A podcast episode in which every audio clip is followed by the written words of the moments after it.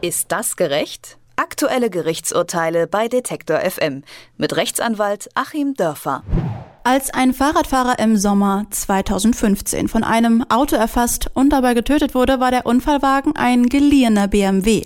Das ist insofern relevant, als dass BMW offensichtlich seine Fahrer sehr genau beobachtet, könnte man sagen, denn BMW konnte der ermittelnden Staatsanwaltschaft vom Start der Fahrt bis zum Fahrtende ein komplettes Bewegungsprofil liefern.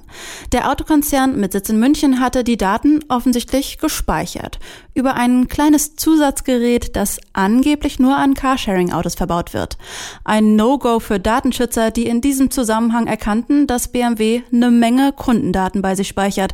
Ob das gerecht ist, fragen wir unseren Rechtsexperten Achim Dörfer. Hallo, Herr Dörfer. Hallo nach Leipzig. Welche Rolle haben die Daten von BMW in dem Fall am Ende beim Kölner Landgericht eigentlich überhaupt gespielt? Die werden eine ganz entscheidende Rolle gespielt haben, weil natürlich bei der Schuldfrage beim Unfall es darauf ankommt, dass man ein Wegzeitprofil herstellen kann, also genau weiß, zu welchem Zeitpunkt sich welches Fahrzeug wo befunden hat und dann nun diese Daten abgelegt werden in Speichern auf tausendstel Sekunden genau.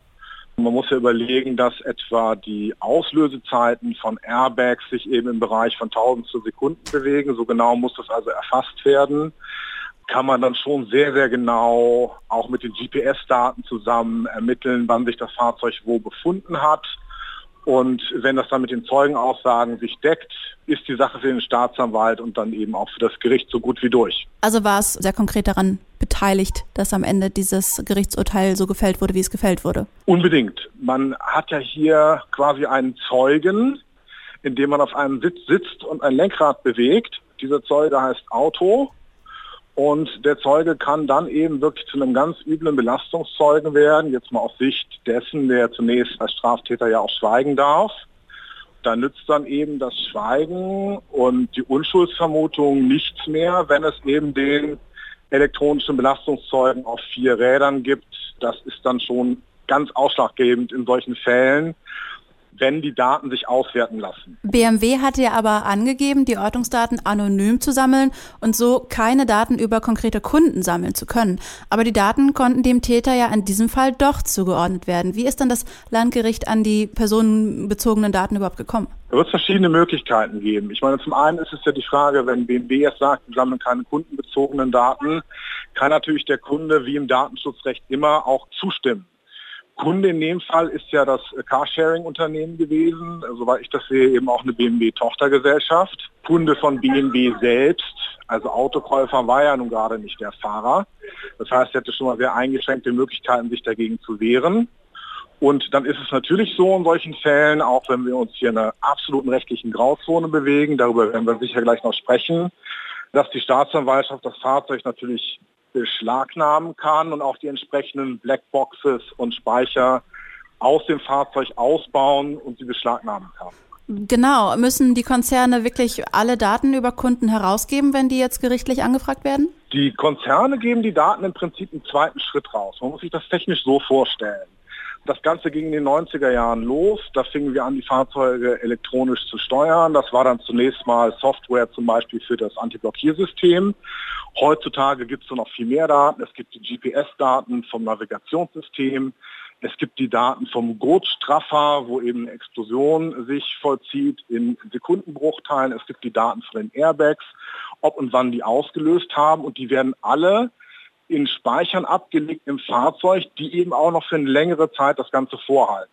Jetzt sind die Speicher aber technisch so kompliziert, dass selbst die Landeskriminalämter nicht in der Lage sind, die auszulesen.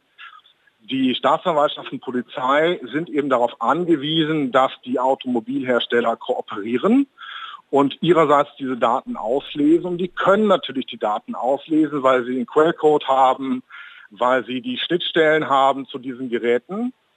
Und nun ergibt sich die Grauzone, denn nicht alle Hersteller, das ist auch meine eigene Erfahrung, kooperieren gleich.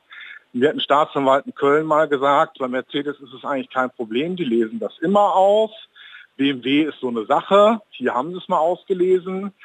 Audi liest eher nicht aus. Das war auch meine Erfahrung in einem konkreten Fall, dass sie gesagt haben, nein, das sind hier doch Betriebsgeheimnisse und Kundengeheimnisse, wir lesen das nicht aus. Es ist also für den betroffenen Fahrer.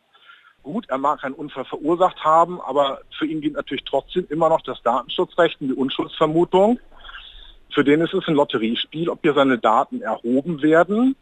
Und wenn wir uns jetzt mal datenschutzrechtlich das anschauen, da setzt ja die Kritik auch der Datenschützer an, dann wissen die meisten Kunden ja überhaupt nicht, dass diese Daten erhoben werden und gespeichert werden. Genau. Und normalerweise bräuchte ich natürlich für jede Datenerhebung und Speicherung eine Einwilligung. Das heißt, ich müsste im Prinzip auf meinem Touchscreen im Fahrzeug oder auf dem Knöpfchen dann jeweils ein Opt-in, eine Zustimmung machen und sagen, ich bin damit einverstanden, dass diese Daten eben dann in Speichern abgelegt werden und nicht sofort wieder gelöscht werden.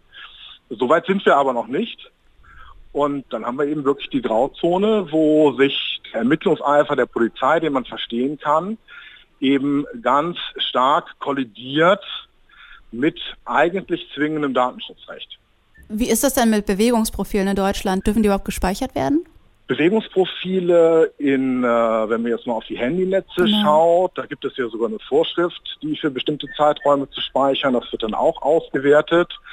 Hier möchte ich auch warnen, das kann sehr, sehr fehlerträchtig sein. Ich hatte auch mal einen Fall, wo nach einem Unfall auf der Autobahn dann ein mysteriöser schwarzer Audi gesucht wurde und dann sind von sämtlichen Telefonanbietern die Daten angefragt worden. Man hat das ausgewertet und ist dann dazu gekommen, jetzt zitiere ich mal den Polizisten wörtlich, dass es zu 100 Prozent nur diese eine Person sein konnte. Die hat sich aber durch Fotos und zig Zeugenaussagen belegt, 50 Kilometer weiter auf einer Party befunden. Das heißt, diese Bewegungsprofile stellen natürlich eine ganz hohe Gefahr für Fehlbeschuldigungen dar. Und ich habe im Fahrzeug eben auch die Bewegungsprofile, sofern das GPS eingeschaltet ist und kann dazu eben noch die Geschwindigkeit ermitteln über die erfasste Motordrehzahl, zum Beispiel mit dem eingelegten Gang, über die Radsensoren, ich kann dazu noch ermitteln, ob gelenkt wurde, ob gebremst wurde. Ich kann dazu noch ermitteln, wie hart der Aufprall war, kann dadurch auch wieder Rückschlüsse auf die Geschwindigkeit ziehen. Also ich schmunzle immer, wenn wir eine Diskussion über Blackboxes in Autos und Unfallschreiber führen, weil wir haben das eigentlich schon.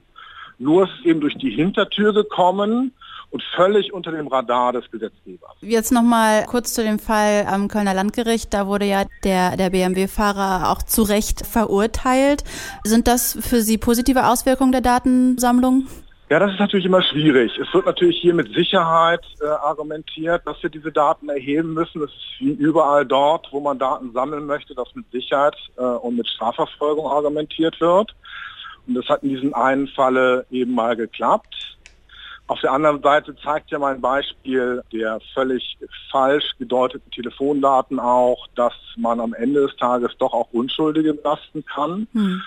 Und wir haben eben nun mal als ehernes Prinzip des Strafrechts seit Jahrhunderten die Regel, dass sich niemand selbst belasten muss. Und äh, durch die Hintertür sozusagen zu dieser Selbstbelastung zu zwingen, indem dann eben unbewusst solche Speichersysteme in Betrieb genommen werden, halte ich für rechtsstaatlich ganz, ganz problematisch. Und da brauchen wir wirklich mal eine ernsthafte Diskussion, ob wir eben hier diese zusätzlichen Sicherheits- und Aufklärungsinteressen haben wollen oder ob wir eben wirklich einen rechtsstaatlichen Datenschutz weiterhin haben möchten. Und bis dahin vielleicht ein bisschen der ironische Tipp, wer sozusagen noch seine Daten für sich behalten möchte, mag dann nicht nur seine E-Mails verschlüsseln, sondern kauft sich vielleicht auch ein Auto aus russischer Produktion, denn ich schätze mal, bis da die äh, Blackboxes hingeschickt sind, ausgewertet und zurück, ist das Thema sowieso durch. Oder man fährt ein Auto aus den 80er Jahren, wo diese Daten nicht erhoben werden. Allen anderen muss klar sein, auch vielleicht natürlich fährt man ein bisschen vorsichtiger, dass heutzutage im Prinzip alles nachweisbar ist und es ist dann eben ein Lotteriespiel, wer wann an welche Daten rankommt. Oder man macht es wie ich. Ich fahre mit dem Fahrrad oder mit dem Zug. BMW erstellt bei Carsharing-Kunden nämlich offenbar ein umfassendes Bewegungsprofil. Ist das gerecht? Haben wir Achim Dörfer gefragt. Vielen Dank für das Gespräch. Ich danke Ihnen. Ist das gerecht? Aktuelle Gerichtsurteile bei Detektor FM mit Rechtsanwalt Achim Dörfer.